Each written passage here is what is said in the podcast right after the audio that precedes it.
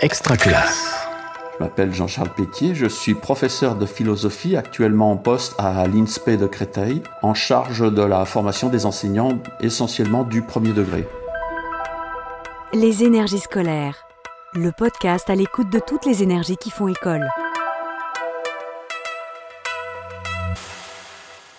C'est quoi avoir un ami ? Qu'est-ce que la mort ? Qu'est-ce qui est beau ? Qu'est-ce qui est normal ou pas normal ? Qu'est-ce que ça veut dire grandir ? Qu'est-ce qu'on fait à l'école ? Pourquoi il y a de l'école ? Pourquoi on est là ? Voilà quelques-unes des questions que se posent spontanément les enfants en milieu scolaire ou à la maison. Ce qui m'a conduit à me centrer sur euh, les, les plus jeunes et non pas les lycéens, c'est qu'au départ, j'étais enseignant en SEGPA et que j'ai fait mes études de philosophie pendant que j'étais enseignant en SEGPA. Et que pendant ce temps-là, moi-même, j'étais en train d'étudier la philosophie. Les deux perspectives se sont croisées et je me suis dit au bout d'un moment, mais finalement, pourquoi eux ne font-ils pas de la philosophie ? J'ai commencé avec des adolescents, puis des enfants de l'école élémentaire, et j'en suis arrivé aux enfants de l'école maternelle. Donc moi, je commence plutôt avec des grandes sections de maternelle. Ceci dit, certains essayent plus tôt encore. Personnellement, je pense qu'en dessous de la grande section de maternelle, j'ai des difficultés quand même. Une fois où je discutais, euh, discutais avec les, les élèves, et la maîtresse m'avait demandé euh, d'échanger avec eux sur « faut-il apprendre ?» Donc le premier élève me dit « oui, il faut apprendre pour faire plaisir à la maîtresse ». Le deuxième dit « il faut apprendre pour avoir de bonnes notes à l'école ». Le troisième dit « il faut apprendre pour avoir un bon métier quand on sera plus grand ». Et comme ça défilent des tas de raisons de « il faut apprendre ». Et puis j'arrive à une petite fille qui me dit « bien moi je ne sais pas s'il faut apprendre ». Et ça, en philo pour enfants, quand un enfant dit « je ne sais pas », notre attention est attirée. Et je lui dis « mais pourquoi tu ne sais pas ?» Elle me dit « moi, je me pose une question quand même. Faut-il apprendre le mal ?» Et je lui dis « mais toi, qu'est-ce que tu en penses ?» Elle me dit « moi, je pense qu'il ne faut pas apprendre le mal, sinon on va faire le mal et il ne faut pas faire le mal. » Et puis j'arrive à un, à un loulou et je lui dis « et toi ?» Il me dit « moi, je pense... » qu'il faut apprendre et qu'il faut apprendre le mal. Je dis « ah bon, est-ce que tu peux m'expliquer ?» Il me dit « parce que lorsqu'on a appris le mal, c'est là où on peut choisir de faire le bien. » Un enfant de C E un, hein, donc c'est très petit, qui est très intéressant de se dire « tiens, finalement, voilà, dans ce type d'échange, d'un seul coup, c- comment la pensée peut-elle progresser ?» C'est, c'est voilà, un exemple qui, qui, qui m'a frappé. Tout le jeu de ce type d'activité, c'est d'abord de les mettre en confiance, de montrer que ce qu'ils disent nous intéresse, c'est-à-dire de les constituer comme, on, on dit en philosophie pour enfants, comme des interlocuteurs valables, c'est-à-dire des interlocuteurs dont on, par rapport auxquels on fait attention aux propos, que l'on va relancer pour leur montrer qu'on est très attentionné, qu'on cherche à bien comprendre ce qu'ils veulent dire.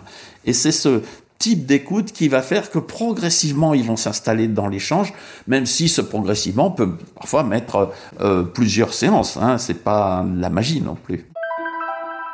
A priori, beaucoup de collègues pensent que ça, finalement, une des façons de faire, ça serait de partir de, d'une question qu'a eu un enfant dans la classe ou d'une situation de classe et puis à partir de là réfléchir. Sauf que la difficulté, c'est que la situation de classe, elle est très proche d'eux. Et comme elle est très proche d'eux, elle est peut-être trop proche d'eux. Et du coup, ils peuvent avoir du mal à séparer les affects de la raison, finalement, quand ils parlent. Donc moi, j'ai plutôt tendance, soit à partir d'une, euh, d'une image, que l'on va d'abord décrire, puis, euh, puis ensuite, à partir de laquelle on va, on va réfléchir.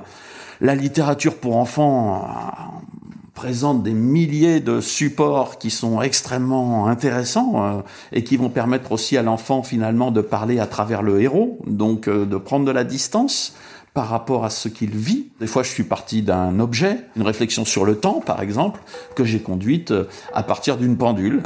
Et on a réfléchi à ce à quoi ça pouvait bien servir, vu qu'ils ne savent pas lire l'heure, les petits de maternelle. Un élève si jeune qui pratique les activités à visée philosophique, finalement, en tire un certain nombre de bénéfices. D'abord, il est placé dans une situation d'échange. Il va devoir employer des mots ou il va devoir découvrir des mots qu'il ne connaît pas pour décrire certaines situations ou pour se positionner et à entendre que les autres peuvent penser différemment d'eux. Et ce qui est très important dans l'école de la République, c'est de découvrir qu'on peut vivre ensemble, qu'on peut échanger euh, avec euh, d'autres qui ont ces opinions différentes. Et que finalement, ce qui est intéressant aussi dans les autres, c'est précisément qu'ils ont des opinions différentes. Et ça, c'est peut-être fondamental pour l'apprentissage de la démocratie. La démocratie, ce n'est pas le lieu où on se tire dessus à la Kalachnikov quand quelqu'un ne pense pas comme nous. Va se dégager de là des, un bénéfice qui sera en termes d'estime de soi. Il se rend compte qu'il est quelqu'un d'important, qu'il a des choses à dire, qu'il est écouté, et pour autant, en même temps, tout ce qu'il dit n'est pas forcément merveilleux. C'est-à-dire qu'il va être interrogé, et donc il va aussi progressivement développer sa capacité critique, hein, son, son sens critique, ou son sens autocritique, en grandissant. Il va changer aussi son rapport à l'école, c'est-à-dire qu'il va peut-être mieux comprendre les situations dans lesquelles il se trouve, ce que l'on fait à l'école, et il faut savoir que ça c'est extrêmement important parce que ça fait partie des choses qui différencient beaucoup les enfants selon leur milieu social d'origine. Ce que je disais précédemment sur le, l'emploi de la langue est aussi important dans cette différenciation sociale où selon le milieu familial d'origine de l'enfant, la langue n'est pas employée de la même façon et là finalement, elle acquiert ce statut de centrale qu'elle a à l'école et qui est nécessaire pour la réussite scolaire. Pour moi, c'est un sujet d'émerveillement que de voir comme l'être humain jeune est intelligent, comme il est capable d'examiner les choses pour peu qu'on ait des exigences avec lui et que euh, et donc on ne le laisse pas dire n'importe quoi et qu'en même temps on s'intéresse à ce qu'il dit. Donc ils m'apprennent beaucoup de choses parce qu'ils m'aident aussi à avoir un regard que parfois je n'avais pas. Moi j'ai construit des représentations d'adultes sur un certain nombre de problèmes, pensant à un certain nombre de choses acquises et des fois ils m'aident à les réinterroger. Des fois ils m'apprennent, franchement ils m'apprennent des choses.